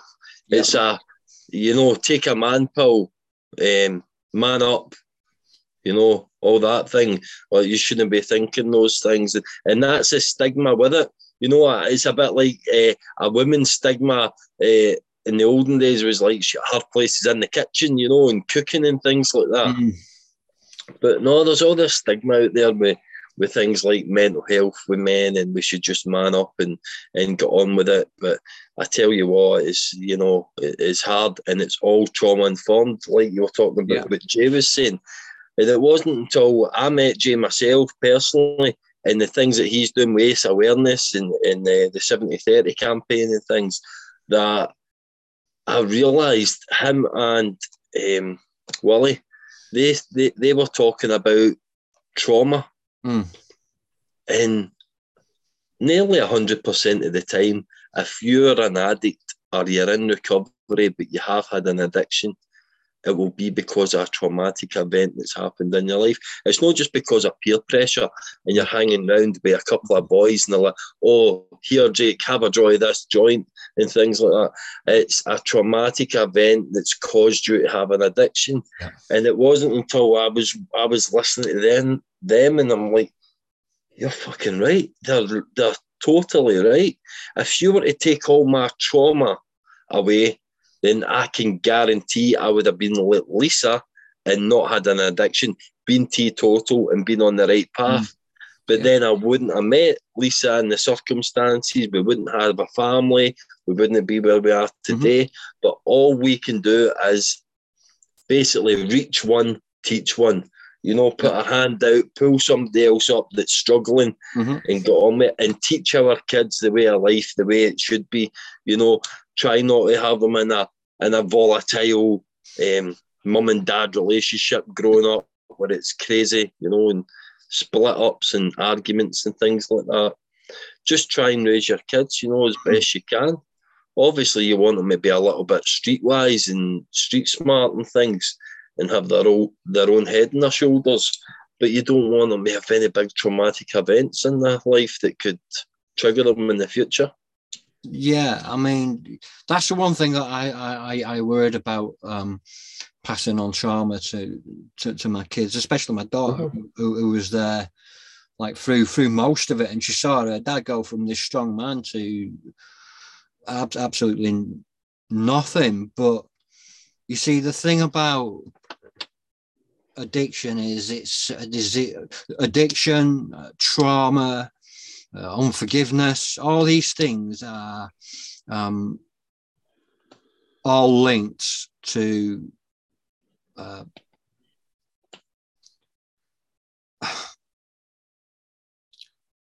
all, all these things are, are not just linked to mind and, and, and spirituality and, and body, they're linked to everything. And hmm I think it's it's it's so hard for so many people, and it's so hard to say, "I need help," Yeah, or "I can't it do this." You know, um, I got so scared of passing on my trauma to my daughter, but the the thing about them is that they're a disease of disconnection, um, and that was it. You know, you're disconnected from life, you're disconnected from your family, you're disconnected from reality. Um, and then when we get clean and, and we start working with things like trauma, we get that reconnection. Um, Yeah, and that's you know it's it's like that you know you've got two wires that are there and they're not quite touching but all it takes is one spark to jump to the other to kickstart whatever and um you know that's that's that's where it is. And and, and these are the events that lead us to uh, you, you know i've had a difficult life. I'm not going to Mhm. lie. I've had a difficult life but did other people make it difficult for me? No. I made it difficult for myself. I yeah, own that responsibility. My addiction is my responsibility. For too many years i tried to hand my addiction over to other people and make it their responsibility. Sat in um, 12 step meetings um, making it about other people um, walking out into relationships with, with some of these people um, you know thir- 13 step in the call it and it you know getting sicker and, and, and sicker because you, you're not you're not bridging these connections. You you get Mhm. deeper into the disconnection. So we need to inform men and women um, We do. that, that you know there isn't no. We, need to cut that stigma, Definitely. um, We, and we we, need to we teach that there's always there's a way. Yeah. And sometimes it's just about picking up the phone. Sometimes it's just about dropping a message. I, I like to poke people on Facebook Yeah. um, because that reminds them that I'm there. And I've had a couple of times where people have gone, "Thank you so much." I'm not actually feeling that that great today. And sometimes poking somebody on Facebook is just about checking on their mental health. So Yeah. that's one thing that I would say, you know, to anybody watching, you know, poke people on Facebook. It's, it's a bit of fun. Start a poke war, have a bit of fun, but Brilliant. find find out, you know, how your friends are. And if, you, if you're not feeling great, reach out to somebody, speak to somebody, Definitely. you know. I, I think it, it's all about talking. Talking is, is a great medicine, you know, uh, just experiences, talking to anyone, getting stuff off your chest. Can I tell you something quick about my first mental health meeting that I had? So that I think it was August there. In August the last year was the very first Warham.Scott mental health meeting. And eh, I was all day. I was like, oh no, what's going to happen? You know, I was biting my nails. I was like, what, what, what, what am I going to say? What if I stumble? What if I say this wrong? And Lisa's like, calm down. You know, it's it's fine. You'll be okay. So all day I was like that until seven o'clock that night, and I went down to the meeting, and I had a big. I had a big notepad with all my notes and what I was going to say, what I was going to do, and and I walked in and I walked through the, the double doors. And as soon as I walked in, there was this hub of conversation. Everybody was talking to everybody else and they were all getting on. And I thought I was going to walk in, it was going to be silence. But I walked in and everybody's talking to everybody else, blah, blah, blah, blah, blah. And I'm like, wow, great. Thanks for coming, everybody, you know. So 20 people showed up to my first meeting and five people shared their stories five people stood up and says, Hi, my name is, this is my struggles, this is where I've been in my life, but I'm trying to deal with it just now, you know, and I'm really happy that there's something like this where I can come to. So one of the on that first meeting, there was a boy there. Now I know him, uh, I, his name's Ryan, and I know Ryan because he he's not an addict. He never has been an addict. He's been a worker, a good boy, but he's suffered with mental health problems. And he sat there quiet throughout this whole meeting. Now we're having cups of tea, a wee biscuit, and a wee talk, and people are sharing their stories. And he sat there quiet. And I, I went up to see him at like break time. We had a wee break, and that. I says, "You okay? Aye, aye." I says, "Thanks very much for coming." He says, "No, no problem at all. That's great."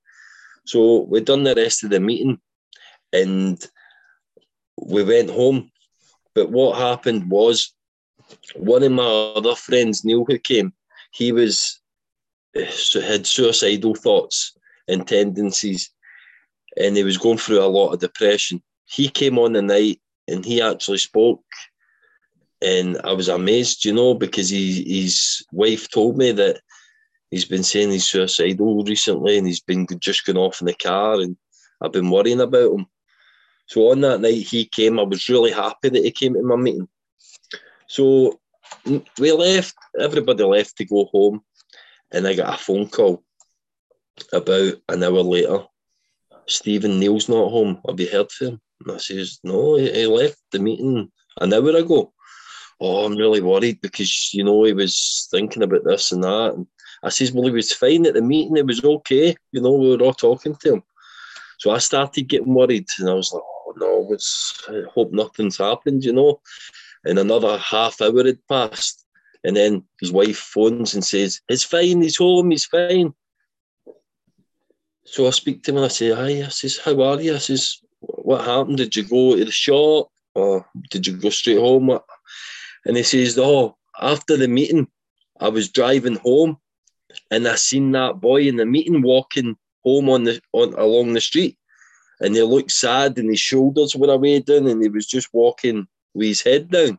So I pulled over, and I says, "Hi, how you doing?" I was in the meeting. He says, "Aye, that's right." He says, "Do you want a lift home?" So he gave him a lift up the road, and on the way up the road, they started talking and having a laugh and a blast, and and they dropped him off at his house, and that that's when Ryan says, Thanks very much, Neil. And Neil says, No problem at all. And listen, if you ever need anybody to talk to at all, here's my number. And he gave him his number. I couldn't believe it. I was blown away because the boy who's just gave Ryan his number is the same boy that was at the meeting because he was suicidal. And he's seen that boy walking home looking depressed, eh, with his head down, shoulders down. He's picked him up drove him home, had a talk with him, and said, If you ever need anybody to talk to, here's my number. And that just blew me away. I said, See, that's why we've got meetings. That's why you need to have a wee support group. That's why it's good to talk. You know, so I, am amazed at that, and, and I'll keep going, mate. You know, I'll do my wee monthly meetings, and if it gets good and people keep coming, then we'll try and make them once a fortnight, and we'll have wee activity days and and things planned in the future future. So it's looking good, mate. But just with that one night, if that can do that, you know, that's changed somebody's life straight away. Brilliant. Connection. Connection. These connection, mate. Hope and connections, eh?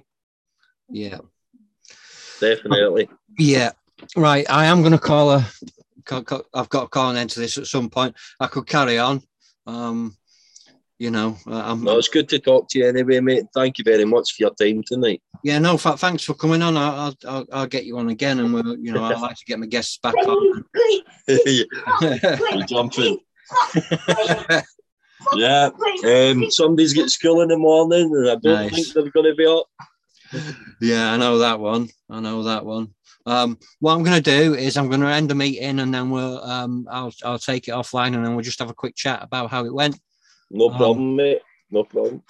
Thanks, guys, as always, for tuning in. Um, we love your input. I see there's been a lot of input tonight. I shall go through it.